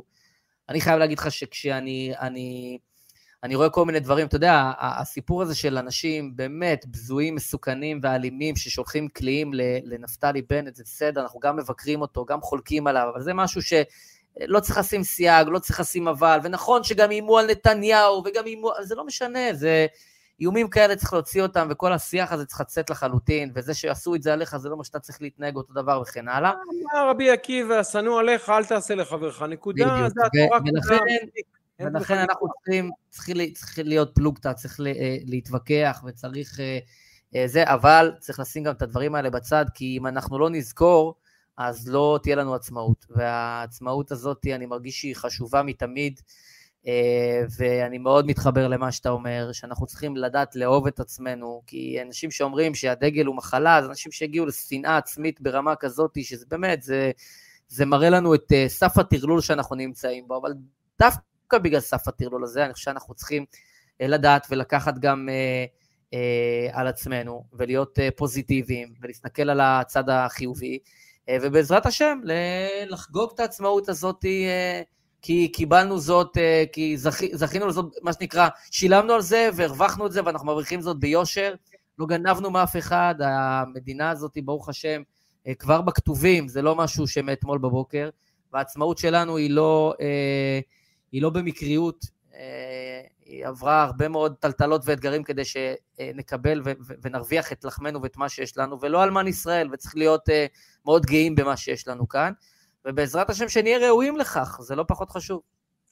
ו-74 בגימטריה, ונסיים בכך, אני אסיים בכך, אתה תגיד את המילים מילים שיעלו את הפוד, 74 בגימטריה זה עין דלת וגם דלת עין. כלומר, יש לנו תפקיד יפה מאוד בשנה הזאת. א', דלת עין, לדעת, לקרוא, להשכיל, להחכים, להיות בקיאים בעובדות, דעת.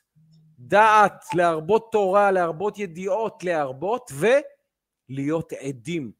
ומה עושה עד? הוא גם מסתכל, אבל הוא גם מעיד. תפקידנו ללמוד, לדעת, לקרוא, להסתכל, להבין, וגם להעיד עבור הדורות הבאים. כי מה שקורה פה במדינה הזאת, אנחנו צריכים לתעד. כי יהיה מי שינסה לשכתב, יהיה מי שינסה להנדס, יהיה מי שינסה לעוות, יהיה מי שינסה להפוך שחור ללבן ו- וגבוה לנמוך. אבל תפקידנו לדעת את האמת וגם להעיד עליה. זה שנת 74 בגימטריה. יפה מאוד, יפה מאוד. שייקה, יפה מאוד. זה אבורט אה, מוצלח במיוחד, סחטיק. תודה. אני אשתמש. אה, יפה, אז אנחנו, אנחנו כעת אה, כונסים את פרק מספר 65 של שיחת רקע, שייקה. אין, זה, שמע, זה היה לי לעונג, זה כיף אדיר, אחי. אני רוצה להודות לך, אה, אני רוצה להודות לרני אשל שלנו, שעורך, מפיק, מפיץ, וכל מה שקורה פה בעצם זה בזכותו, ולהודות לכן ולכם על הזמן ועל הקשב, לא מובן מאליו. אנחנו אה, מקבלים את התגובות ומנסים להיות קשובים לכל העניינים, באמת, זה, זה דבר מדהים, זה פלא, באמת פלא ה pod הזה, אה, ואנחנו ממשיכים ונמשיך, וזאת הזדמנות לאחל אה, גם חג עצמאות כמובן שמח לכולן ולכולם. נגיד שאנחנו נמצאים בפייסבוק וביוטיוב ובספוטיפיי ובגוגל פודקאסט ובאפל פודקאסט וכמעט בכל פלטפורמה אפשרית האמת. ואנחנו רואים עוד ועוד פודקאסטים שגדלים ומתעצמים, וזה משמח אותנו, ואנחנו מקבלים הרבה מאוד תגובות על אנשים שבהשראתנו עושים דברים, אז זה בכלל מרגש ומשמח. אמ, אז נגיד לכן ולכם תודה רבה, ועצמאות נגיד, שמח. אה, נגיד מזל טוב לביתר שנשארה בליגה אתמול באופן רשמי, נכון? ברוך השם, ברוך השם. כן, אמרתי לך שאנחנו נשארים. יפה. עכשיו המאבק הרציני מתחיל. וביתר לניאדו שטראוכלר ירושלים בנות, נתנה חמישייה גם היא, נכון? מה זה, החמישייה? כן, נכון, כן, כן, הבנות תותחיות אחת-אחת, לביאות, אלופות עולם שמנצחות כבר בחמישה משחקים האחרונים, ארבעה ניצחונות, ברוך השם, ו... כן, כן, כן. ואפילו התיקו שעשינו עם הפועל תל אביב גרם להם לא לעלות ליגה, זה, זה שמימי כמעט. תקשיב, זה יותר מדי טוב, אני לא יכול להכיל את זה כבר, אני לא... וגם הפועל חוטפים חמישייה בבנים, למרות שבנפול אף אחד אסור לשמוח, חוץ מנפול הפועל תל אביב בכדורגל. יש עניינים קרמטיים, תקשיב, אני אפילו לא שמחתי על זה של הפועל, זה היה עניין קרמטי, שבן אדם, עידן ורן, ניתן במשפט, היה קפטן בביתר, הרימה אותו הקבוצה, הקהל דחף אותו, היה לו כל מיני מחלות פסיכוסומטיות, והקהל הרים אותו ותמך בו, ו... ואז מה הוא עושה? עובר להפועל. מה הוא עושה במשחק הראשון שהוא מגיע לטדי? עושה בפנים ככה לאוהדי ביתר. מישהו שסליחה על הזה, אבל אתה יודע מה עושה למקום שהוא שתה ממנו קודם, אז זה אה, קרמה, יש גם עניין קרמטי. לא יפה. חברים, אה, שיהיה... תהיו טובים, אה, תהיו טובים, תהיו טובים. אנחנו בשבוע מיוחד, גם יום השואה יצא, וערב יום הזיכרון ממש מעבר לפינה, יום העצמאות. אנחנו מאחלים לכל בית ישראל יום עצמאות שמח משתתפים באמת ומחבקים באהבה אמיתית, כולנו חלק ממשפחת השכול לצערי, כל אחד מכיר מישהו, נגע במישהו, פגש מישהו, אולי אפילו קרוב אליו מאוד, אז אנחנו מחבקים מפה את כולם בחיבוק באמת אוהב. וחבר'ה, בואו נשמח ביום העצמאות הזה, כי יש לנו על מה. באמת, יש לנו, באמת, באמת יש לנו על מה. יאללה חבר'ה. לגמרי, נדב? לגמרי, לגמרי. אז אנחנו uh, כונסים את שיחת רקע, פרק מספר 65. שייקה. מה זה בגימטריה? מה זה בגימטריה? הס. ה' סמך הס, יעני, שקט. אז זה הפרק שבו צריכים לשתוק. לא הצלחנו. אז אנחנו בהס, ועוד מעט נגיע, ל... יש לנו עוד כמה בכיוון אחרי ההס, אז גם אליהם נגיע. אה, וחברות וחברים, תודה רבה לכם ולכם. אנחנו כונסים את פרק מספר 65. סלמת.